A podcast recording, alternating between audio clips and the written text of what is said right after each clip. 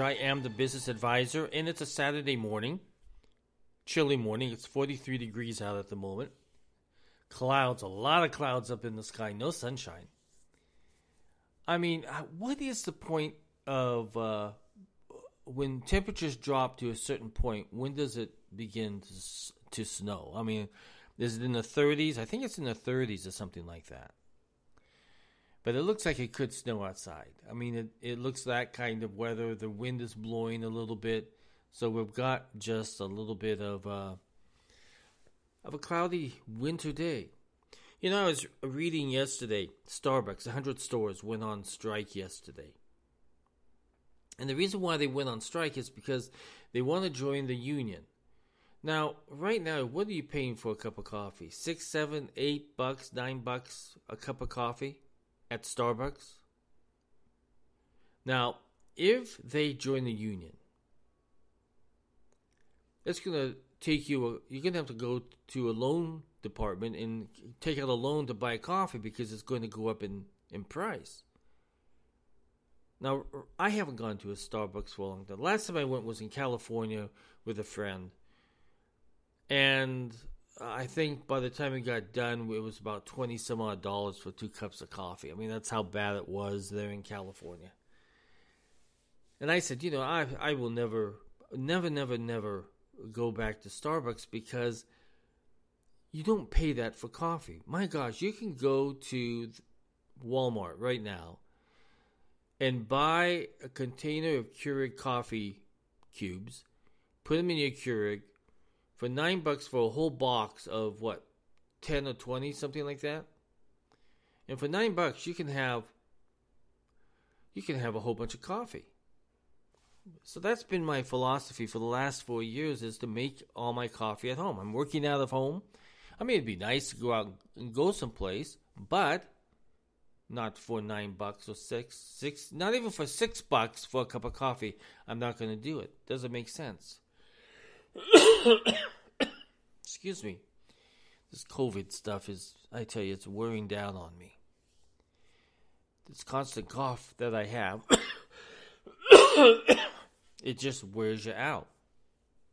I'm tired of it.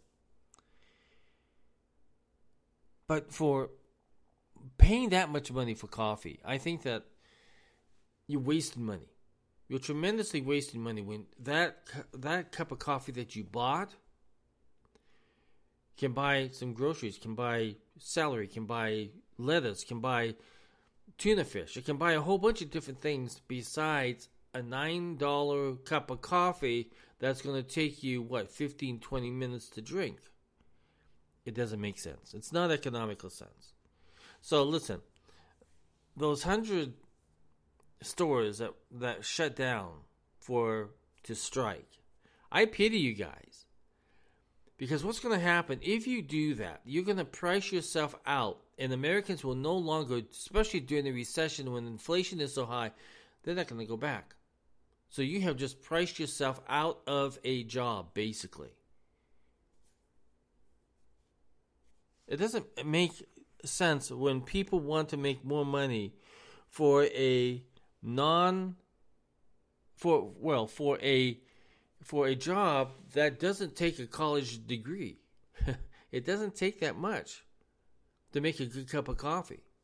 I do it for free every single morning. I make a cup of coffee. And I like it. I'm not going to spend six, seven, eight, nine dollars for a cup of coffee. Not going to do it. Just won't do it. I don't know if you've been following the, the Twitter feeds that have been downloaded by Elon Musk but they've been very interesting. It's showing a, a, a true story of what happened in a very woke company that was used by a very woke government called the FBI. They were had 80 people, 80 FBI agents monitoring the tweets going through Twitter. They were monitoring even if you were doing political jokes, they were monitoring you. So I guess, I guess, and I I did a lot. I'm sorry, I did a lot of political jokes on on Twitter. I guess I now have an FBI record for telling a political joke. So this is free speech going to hell in a handbasket because a woke business decided to join forces with the FBI, even hired former FBI agents who passed on information over to the FBI on certain people to shut down the freedom of speech. I mean, to sit there and listen to. I mean, I am a very poor political jokester. I really am. But now I guess I've got a record with the FBI because I've told some political jokes on Twitter. This is a problem when a company goes woke. They become political. They lose the focus of what they really are. They're a business. And what do businesses businesses do? They create more services. They create better platforms. They create things that people are going to use. And they don't get involved in, in politics. Politics will corrupt a business very quickly. I read this one I was reading the Harvard Journal, Harvard Business Journal, and they were talking about what boards, board of directors need to do to help their CEOs address the social issues of their company. And it went on and on and on on how they need to do this and that. But they never ever talked about what is the ethics of politics in a company or in a business. Anytime that you allow political thought come to come into your company, you have just corrupted your company. Politics is never ethical. Politicians are never ethical. So the belief in this political system within a company makes your company unethical. It makes it corrupt. It makes it driven off course of what your business goals are supposed to be. And that's exactly what happened at Twitter. And that's exactly what happened at FTX, too. They were using all this money that was coming in and pushing it off onto politics and onto politicians. Any time that you go woke, you will be corrupted.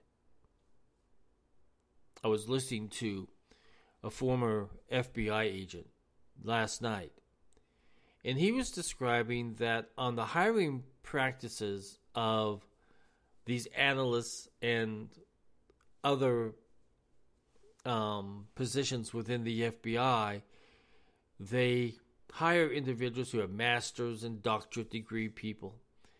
And the problem with that is that they are coming from institutions that are woke. And so the thought process of when they take their job within the FBI, they become woke. It's not down at the agent level, but we're talking about the analysts, the people who are doing all this special work on on well, they're supposed to be doing it on crime, but we found out that they're doing it on Twitter people and you and I who are posting every day the uh, the the uh, FBI is watching us very carefully. Freedom of speech. It's a very important part of our nation. And when we have companies trying to cancel people out because they don't believe with them politically, you're doing a disservice to the nation. Because individuals have that right to voice their opinions and not to force it on or make special business deals based upon those political views and opinions.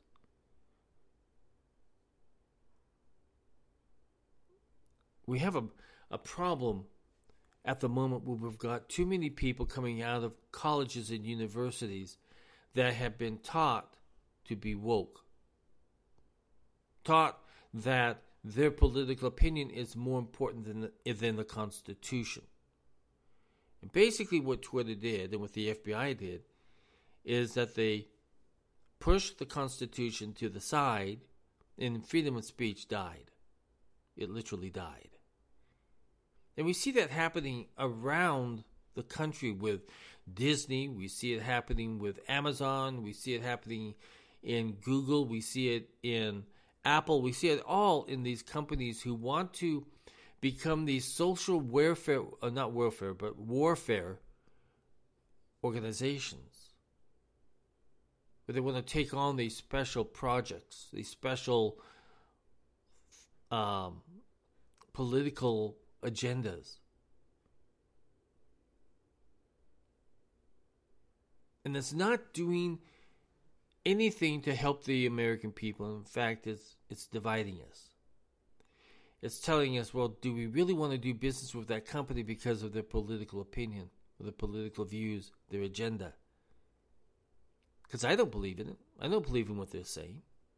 And there are employees within those companies who don't believe in the agenda, but they get pushed into it. If you want to work here, if you want to keep your job, you will go along with it. It's become a dirty world out there. It's become a corrupt world. Political agendas are never do any good within businesses. We're seeing too many times now where there are literal, drawn out conflicts within businesses because one person believes one thing, another person believes the other thing. The way to get rid of all of this conflict on politics is that the board of directors, forget about the Harvard Business Review opinion, but what every business should do is sit down and draft their their policies, their employment policies on how to handle politics within the business. And it should state politics is outside of the business, not inside the business. We're not going to fight about it. We're not going to argue about it. We're not going to pressure people. We're not going to push people. When you come into that office, it is a political free zone. That's the way it should be. Because otherwise, you create conflict, and conflict creates a business environment where you're no longer thinking about business. You're thinking about what can I say, what can I not say, who can I be friends with, who I can't be friends with. Can I bring up a, a business idea or am I going to be shut down because it's not politically correct? This is what happens. It creates conflicts within business. Shut it out. Politics is evil. Politics is a corrupt environment to be in. Look at Washington, D.C., and you can just see how corrupt it is. So, boards of directors need to sit down and focus on the ethics of how they deal with stopping politics entering into their company and making it a woke company and making it a company that just isn't trustworthy any longer. Politics is never trustworthy. It's never ethical. Listen, if you would like to have more contact with me, go to www.lodge-co.com. Again, that's www.lodge-co.com. Everybody go out and have a great Saturday. Get a nice cup of coffee at home. Sit down. Watch a good TV movie Tell your significant other how much you love them. It's that kind of a day. Talk with you soon. Let's listen to some jazz now. Bye bye.